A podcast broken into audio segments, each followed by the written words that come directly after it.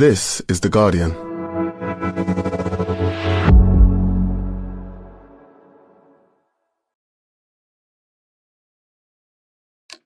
Deal or no deal? A war of words across the channel. Yes, it's the new season of Brexit, the drama in British politics that never ends. And the longest running of all plot lines, Northern Ireland. Where to put the border and how to prevent it triggering a constitutional crisis or worse. Until we get decisive action taken by the UK government on the protocol, we will not be nominating ministers to the executive. That was Jeffrey Donaldson, leader of the Democratic Unionist Party, who were pushed into second place in Northern Ireland Assembly elections last week by Sinn Féin. The DUP are now refusing to take part in power sharing arrangements. Meanwhile, the UK and the EU are in a dangerous stalemate over the basic question of border checks in the Irish Sea. Here's Michael Gove talking about the UK maybe walking away from negotiations. We're going to negotiate with the EU in order to get the best possible outcome for the people of Northern Ireland, but no option is off the table. Are we really back here again? Spoiler alert, yes. I'm Rafael Behr, sitting in for John Harris, and you're listening to Politics Weekly UK from The Guardian.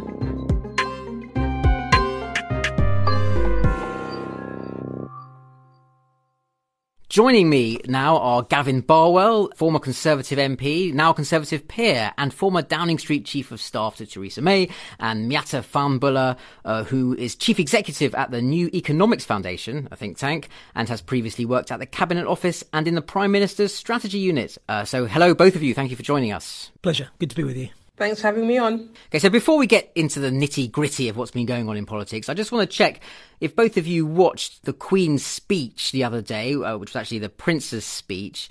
I'll be honest, I don't mind a bit of pageantry in British politics. I think it's quite cute. You know, it's sort of tourism bait. I found it more weird than usual this time, maybe because just politics itself is it feels a bit weird, and also Prince Charles in his kind of Edwardian gentleman meets Mr. T kind of bling thing. I found a bit odd. Setting politics aside, I'd just love to know what you actually uh, we think when you see that stuff. And I want to start with you, Gavin, just because you've you've presumably been there in the chamber. You've worn the robes. You know, what does it what does it feel like in the stands rather than watching on telly? So I've been there even more than you think, because when I was a senior government whip, I was an officer of the royal household and I had to accompany Her Majesty in one of the carriages to the state opening for two Queen speeches. Okay, that's like the, that's literally like the royal box at the big set piece event. I mean, what's the atmosphere like then when you're when you're doing that? It's slightly bizarre. So you go to the palace. One of the government whips is left behind as the hostage to secure the, the, the monarch's safe return, and we were given a uh, guide to the crown jewels, and then you go, you know, you go off in procession. Literally the crown jewels, not Literally the metaphorical the crown crown jewels. There. Literally the crown let's, jewels. Let's not go there. Um, before, before we get too into the detail, so Miatta, did you watch it? Do you how do you how do you feel like seeing this extra? This is an extraordinary, slightly preposterous spectacle. So I did watch it and I have to agree, I found it really weird. You know, the pomp and pageantry, I think there is a place for it and, you know, it's tradition, but it just feels out of step. And there was something very odd about having the crown driven in a car, in a really, really posh car. And there's just something that is just a little bit off in the midst of a cost of living crisis. It just feels like two different worlds in a way that just really jarred this time, even more so than it normally jars. Let's let's move on from the, the sort of fancy dress bit of the constitution to, to serious constitutional matters. Uh, we're going to talk uh, well first of all about the Northern Ireland Protocol and why it's back in the news, and then we're going to come to this question of Keir Starmer, Beard, Gambles. What's that all about? But Northern Ireland first. By my count, it's now been about six million years since the referendum. Actually, just six, but it feels longer.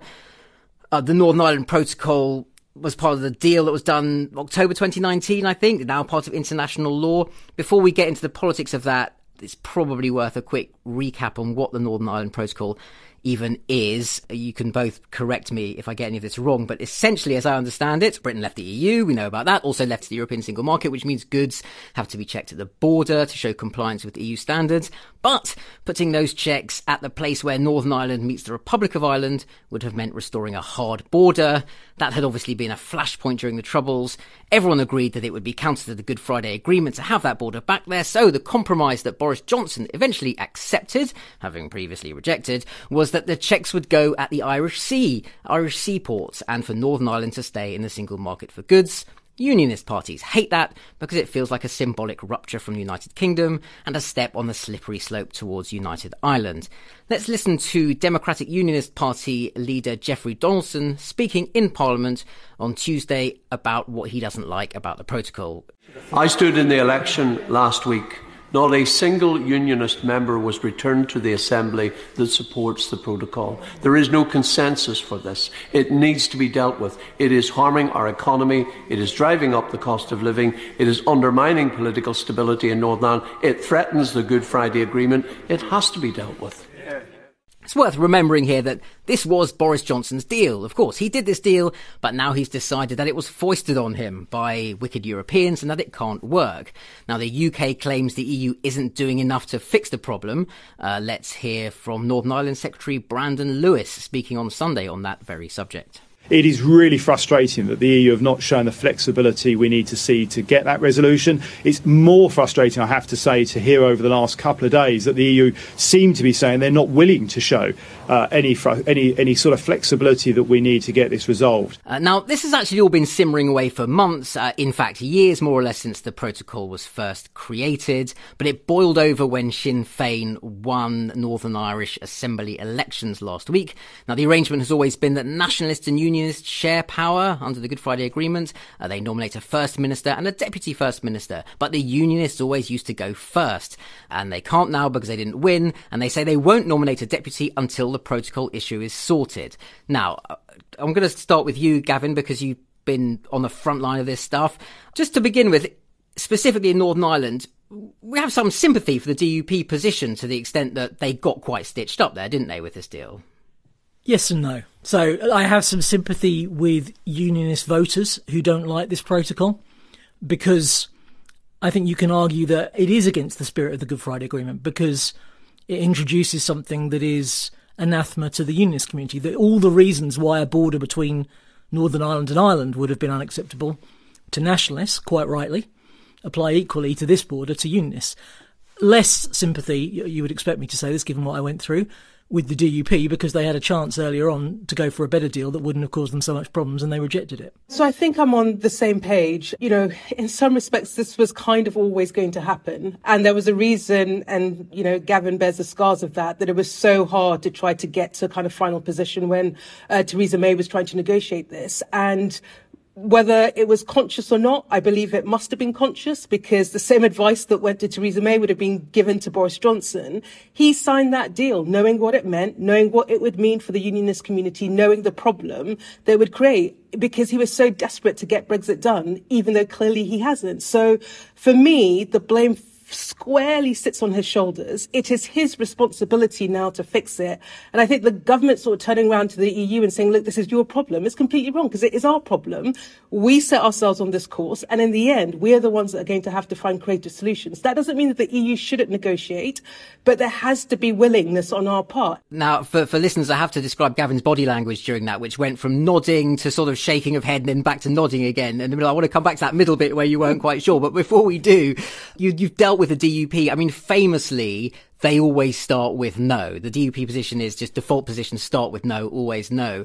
Just on the, on the psychology of that and, and working with the DUP, uh, you know, you looking at it now from the outside. Do you, again, do you have any sympathy with the European or the government position thinking you can't, can't work with these people? They're just too intransigent. You know, I, re- I remember Arlene Foster and Nigel Dodds repeatedly coming in to see Theresa when Sinn Féin had withdrawn from devolved government and pleading with Theresa, saying it's outrageous that a part of the United Kingdom doesn't have any effective government and it's doing real damage.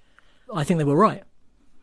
And and now they're doing exactly the same thing. So, you know, to me, ultimately, there's two things I would say. The first is Unionists in Northern Ireland should have been the very last people in the entire United Kingdom to support leaving the EU. It was completely contrary to their long term interest in terms of keeping the UK together. And you know, the whole country has never had an honest debate about Brexit.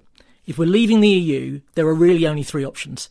There is a border between Ireland and Northern Ireland, there is a border in the Irish Sea, or there is a soft Brexit that avoids borders altogether. And we've never faced up to that choice. Now, picking up that point that, that Miatta made in terms of actually where the blame lies on this, you know, as I understand it, the EU has always said they will negotiate on implementation, but just actually ripping up the treaty is not an option. You can't actually change you can't take the protocol out. Now we understand that Liz Truss uh, is now moved into a very hardline position, related or not to, perhaps to the fact that she one day wants to lead the Conservative Party and be Prime Minister. But anyway, I'll read you a quote what she said. Uh, Our preference has always been for a negotiated solution, but we will not shy away from taking action to stabilise the situation in Northern Ireland if solutions cannot be found. And what that seems to mean is essentially some kind of law or legal instrument saying we're just not going to do this anymore. Gavin, is that the bit at which you were nodding your head or, or shaking it? No, so I mean, look, that would be a terrible policy, and it will fail in every regard. It will not shift the EU's negotiating position. It will damage the unity of the democratic world at a time when we should be working together over Ukraine. It will damage our trading relationship with the EU. It will damage our relationship with the Biden administration. And it will make things worse, not better in Northern Ireland. So there is an issue here. And the, the, the bit where I was kind of half shaking my head is that I think the EU has never really recognised this issue about the lack of consent from the unionist community. And that Theresa fought for ages with them to try and get them to drop this idea. But ultimately, we've just had an election in Northern Ireland, and a majority of people voted for pro protocol parties. So the idea that then that is a mandate to tear the whole thing up, I think, is an outrage, frankly, democratically. So on every level, this policy, I think, is a very serious mistake that the government looks like it's about to make. And, and, and Miatta, I, I gather from what you said earlier that you're probably a Remainer. I was definitely, and probably, you know, have always been a Remainer. I wonder if coming from that position, you we find it hard to find fault with the EU position. Whether you know you, there's a sort of devil's advocate thing that you have to do and go, well, hang on a second. Actually, we've left the EU. We're dealing with the British national interest first. It's a it's a clunky, slow moving bureaucracy. Yeah, Brussels can be a pain in the ass too, right? Uh, yes, I was a Remainer, but we have left, and I'm fine with leaving, and I think we have to make the best of it. And of course, there's so much wrong with the EU. Uh, there always has been. You know, it was never this perfect thing. But for me, I find more fault with the slightly gangster way that I think our government has operated at times that I think is hugely problematic. And whether we like it or not, the EU is still going to be a massive trading partner right on our doorstep. And we've got to build that relationship. And if there was any doubt about that, I think Ukraine has sort of locked in our minds why it's so important to have those relationships with our partners where there's shared values and why I think the idea of unilaterally walking away from the protocol is madness for all the reasons Gavin said, which I agree with. But we can't possibly be trying to hold the position that we are in the international stage when we're talking about the rule of law, when we're talking about all the things that Putin is doing that goes against core values that we have. And then in the same breath, literally breaking international law, literally breaching trust. It just doesn't wash. Right. Well, let's hear from someone who I think would agree with that uh, very strongly, who knows a lot about this, who's been there in the room, who also voted Remain, as it happens, chiefly for the reasons of international security, but then became very much a committed Brexiteer. Yes, I'm talking about none other than Theresa May, uh, who said this in the House of Commons the other day. Can I say to my right honourable friend, and he will not be surprised if I uh, say this, that I do not feel that that would be the right move for the government. Uh, that I think the government needs to consider not just some immediate issues, but also the wider sense of what such a move would say about the United Kingdom and its willingness to abide by treaties which it has signed. So that was former Prime Minister Theresa May addressing Boris Johnson via Jeffrey Donaldson, I believe, in the chamber uh, on the question of whether or not it would be a good idea to rip up the Northern Ireland Protocol, which of course it wouldn't be. Now, Theresa May famously doesn't wear her heart on her sleeve. She's not the most uh, demonstrative person, but she sounded pretty emotional there. Gavin, you've worked with her looking in on it now, what do you imagine? It's quite rare to have a former prime minister in the chamber these days. Actually, they've got, gone to the habit. They used to stick around, and now they just kind good. of go off. I, I think it's good. Positive. To, I agree. What, what, what must she be thinking or feeling sitting there watching Boris Johnson do this?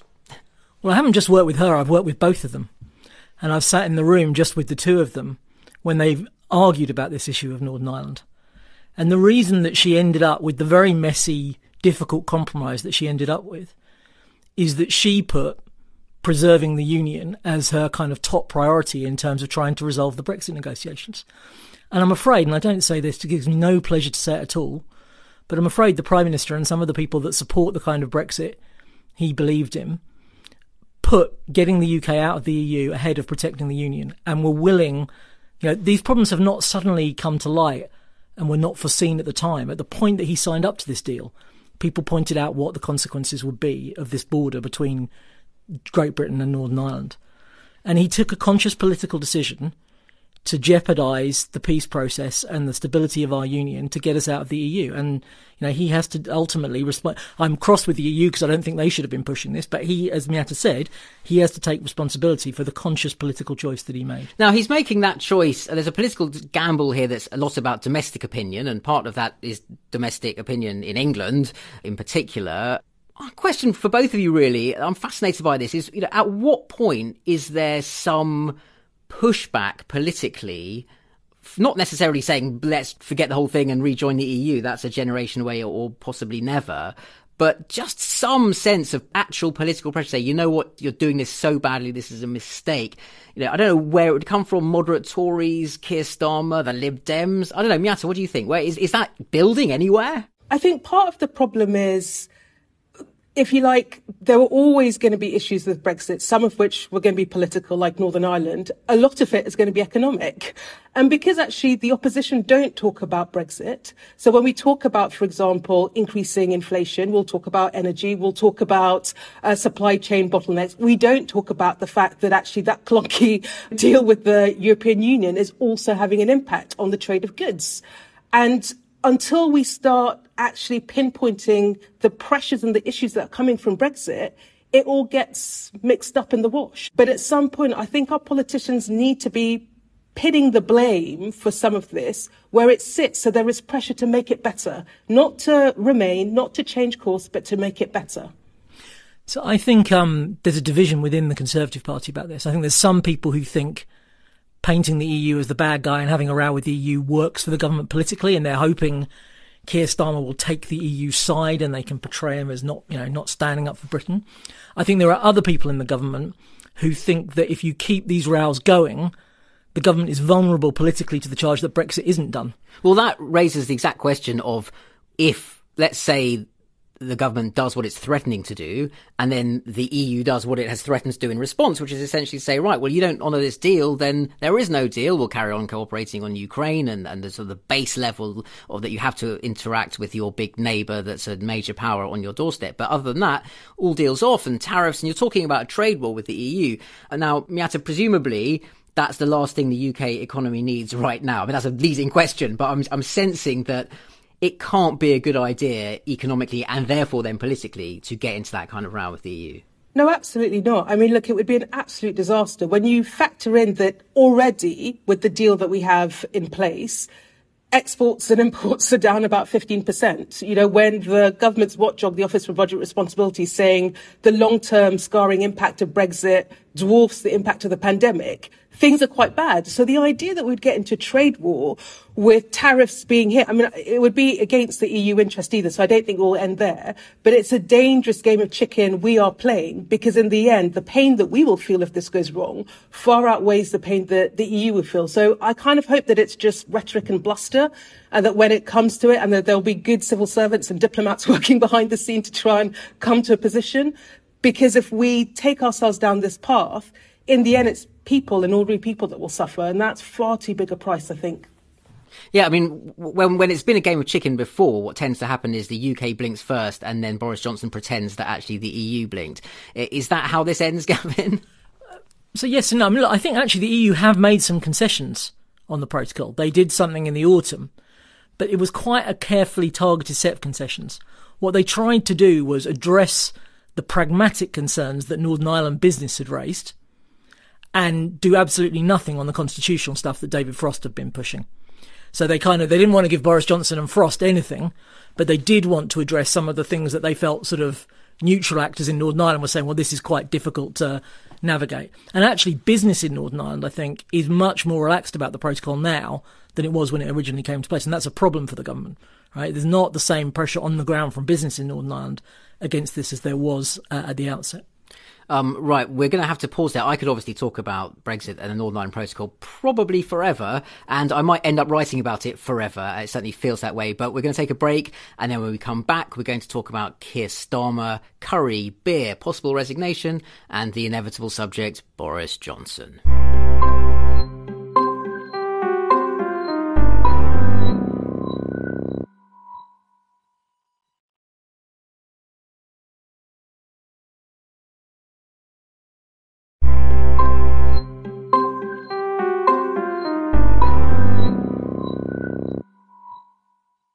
Welcome back. So it's been drip, drip, drip from Keir Starmer's San Miguel beer onto his chicken bhuna, whatever it was. And anyway, he's finally managed to get some kind of grip on what we now call the Beergate saga, or at least he's got on the front foot. It was a bit of a gamble. Let's hear what he actually said. I'm absolutely clear that no laws were broken.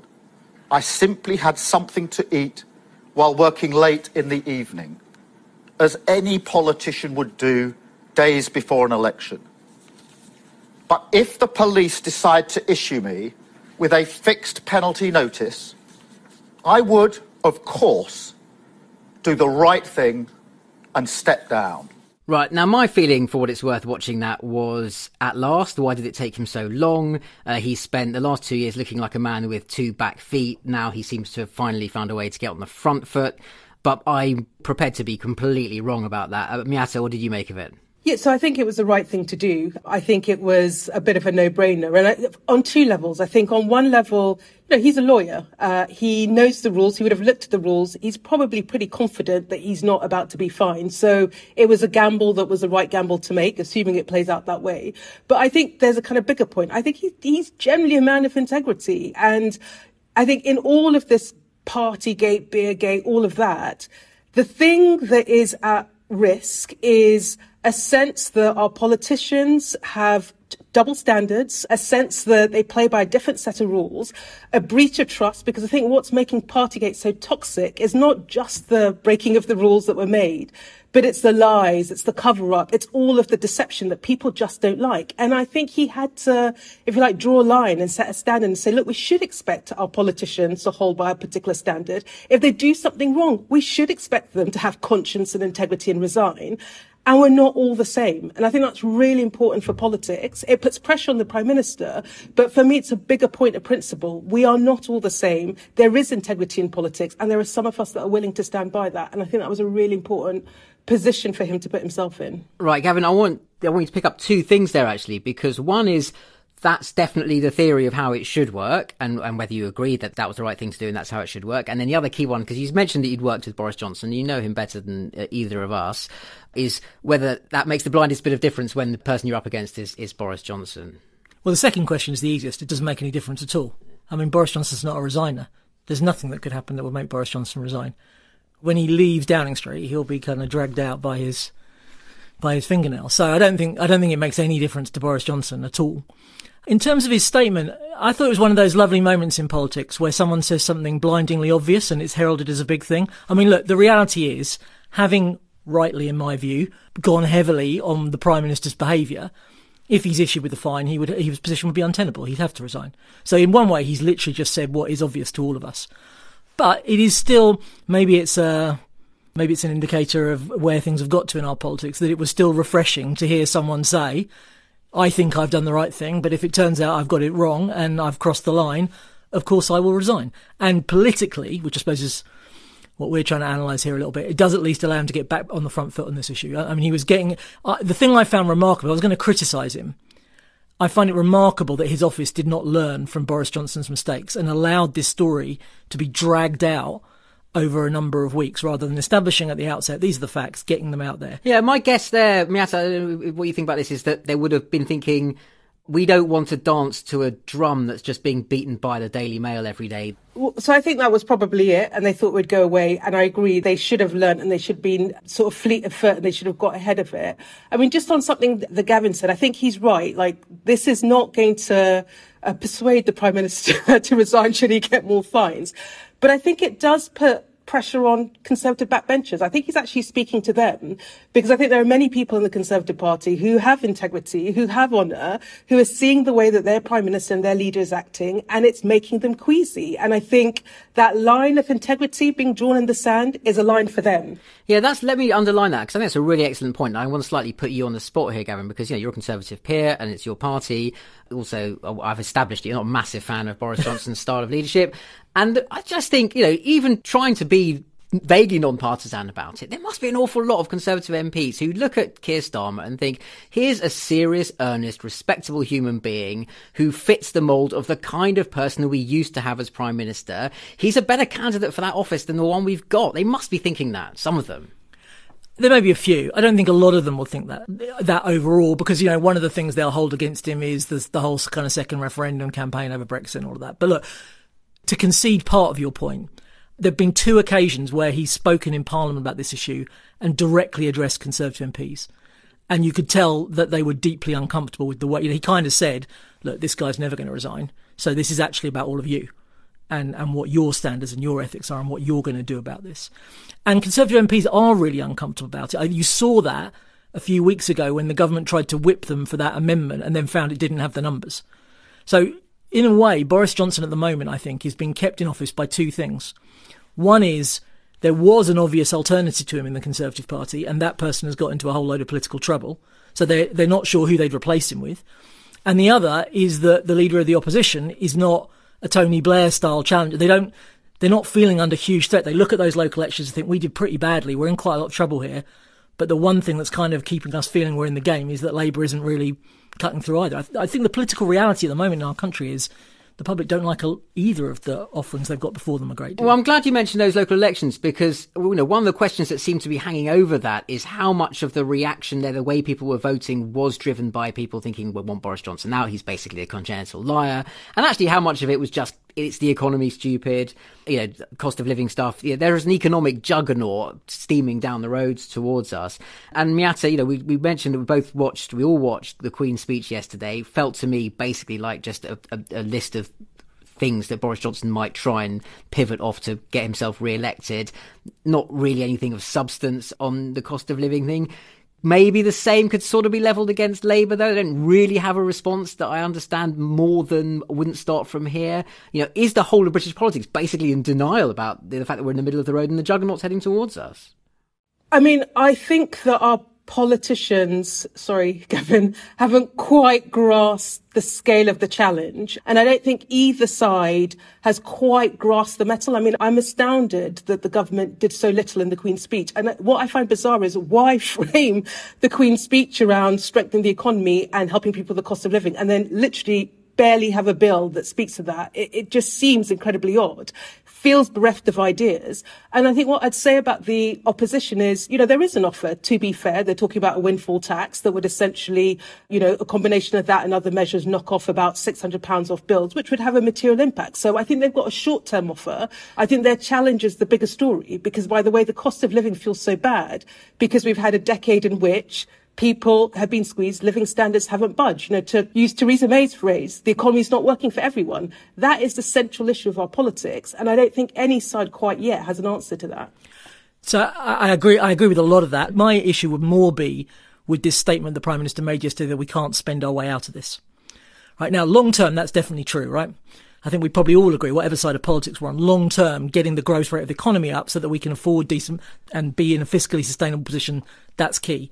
But actually, what the pandemic showed is that short term government can do things that cost quite a lot of money to help with people in the crisis. The Treasury, I think, is quite institutionally resistant to doing that because it's learned that when you do emergency things, it's very hard to end them afterward. You think about the universal credit uplift in the pandemic and the difficulty they had getting out of that afterwards. But Sunak's, Rishi Sunak's response in the spring statement is just wholly inadequate to the scale of the challenge that is coming our way at the moment. And so I think it's not so much the bills. There were some good bills at the Queen's speech. It's more that the narrative, I think, is ro- the government is just in the wrong place on this in terms of the level of action that is going to be required over the next 12 months to help people out. One thing that really struck me in the Queen's speech that hasn't had much traction, as far as I'm aware, or seen much of, is this thing that they call the Brexit Freedom Bill. First of all, I wish they'd stop naming bills as like in propaganda terms. Just call it uh, anyway. Just, just using the titles of bills to score a political point is something that really gets under my skin. But anyway, one of the things that's in the Brexit Freedom Bill it's techie, it's complicated, but it's essentially saying retained EU law, the body of the EU law that we imported en masse just to get ourselves out of the EU quickly, that you then have to sort of go through with a fine tooth comb to try and decide what you want to keep, what you want to ditch. They're going to make it easier, essentially, by ministerial fiat to just strike it out. You know, it all feels a bit Henry VIII powers, which political nerds will know is just a way, essentially, of ministers doing what they want without Parliament really noticing, unless you're really paying very close attention. Miatta, did did you clock that? And, and does that send chills down your spine the way it does mine? I did, and it does. This makes me really, really nervous. I, I, think as soon as something's called Brexit freedom, already alarm bells are like ringing in my ears. But, but I think what worries me is partly because there's not that much specificity about what exactly they're going to try to change. And the thing I keep coming back to is, you know, there was a body of laws that we, by the way, helped create and craft uh, in the European Union that protected workers' rights, that protected the environment.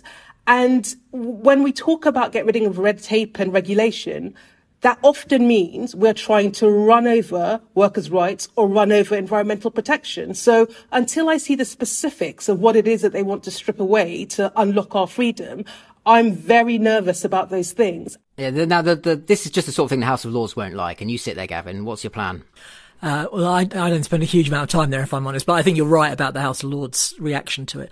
I would I would break this into two bits, right? So the the first idea of changing some of the retained EU law I think probably is a good idea, right? So if you take Miatta's point about we've got to make the best of the decision we've made, we've taken an economic hit by the kind of Brexit Boris Johnson, this kind of hard Brexit with friction at the border. You've got to make use of the regulatory freedom that you then have. That's the win. So we've got to try and make something of that. My problem comes with the sort of process, which is take back control is about ensuring that our elected representatives determine what our laws are, not that the government does it without any kind of proper scrutiny. So if they want to change EU laws, we need to make sure there's a proper process in there where any proposals are properly scrutinised and debated politically. That I think is the the real the key issue here in terms of that bill. Right, well, we've done the Northern Ireland Protocol, we've done Henry VIII powers. It's just a full on Brexit nerdathon, which, as anyone who reads my column will know, is the, literally my bread and butter. But I've got to thank both of you for indulging me with that. Miatta Fahnbulleh, uh, Gavin Barwell, thank you so much for being on the podcast. Pleasure. Pleasure. Thanks for having us. And thank you for listening. If you want to find out more about the impact of those Northern Ireland Assembly elections, you can listen to Hannah Moore speaking to the Guardian's Ireland correspondent on the Today in Focus podcast. Click on the link on this podcast's page to listen. You can also listen to the Guardian's four part series, The Division. The product of six months of work, it's the story of a new civil rights unit in New Orleans who have been tasked with re examining over a thousand old cases. US Southern Bureau Chief Oliver Laughland has followed the story of Kuantay Reeder, a man who has been in Angola prison in Louisiana for over 28 years for a crime he says he didn't commit. Can the evidence be found that will help him prove his innocence? Follow the link on this podcast page. This episode was produced by Natalie Catena, music by Axel Kacoutié. The executive producers are Maz Ebtehaj and Nicole Jackson. And if you missed John Harris, which I'm sure you did, he'll be back next Thursday.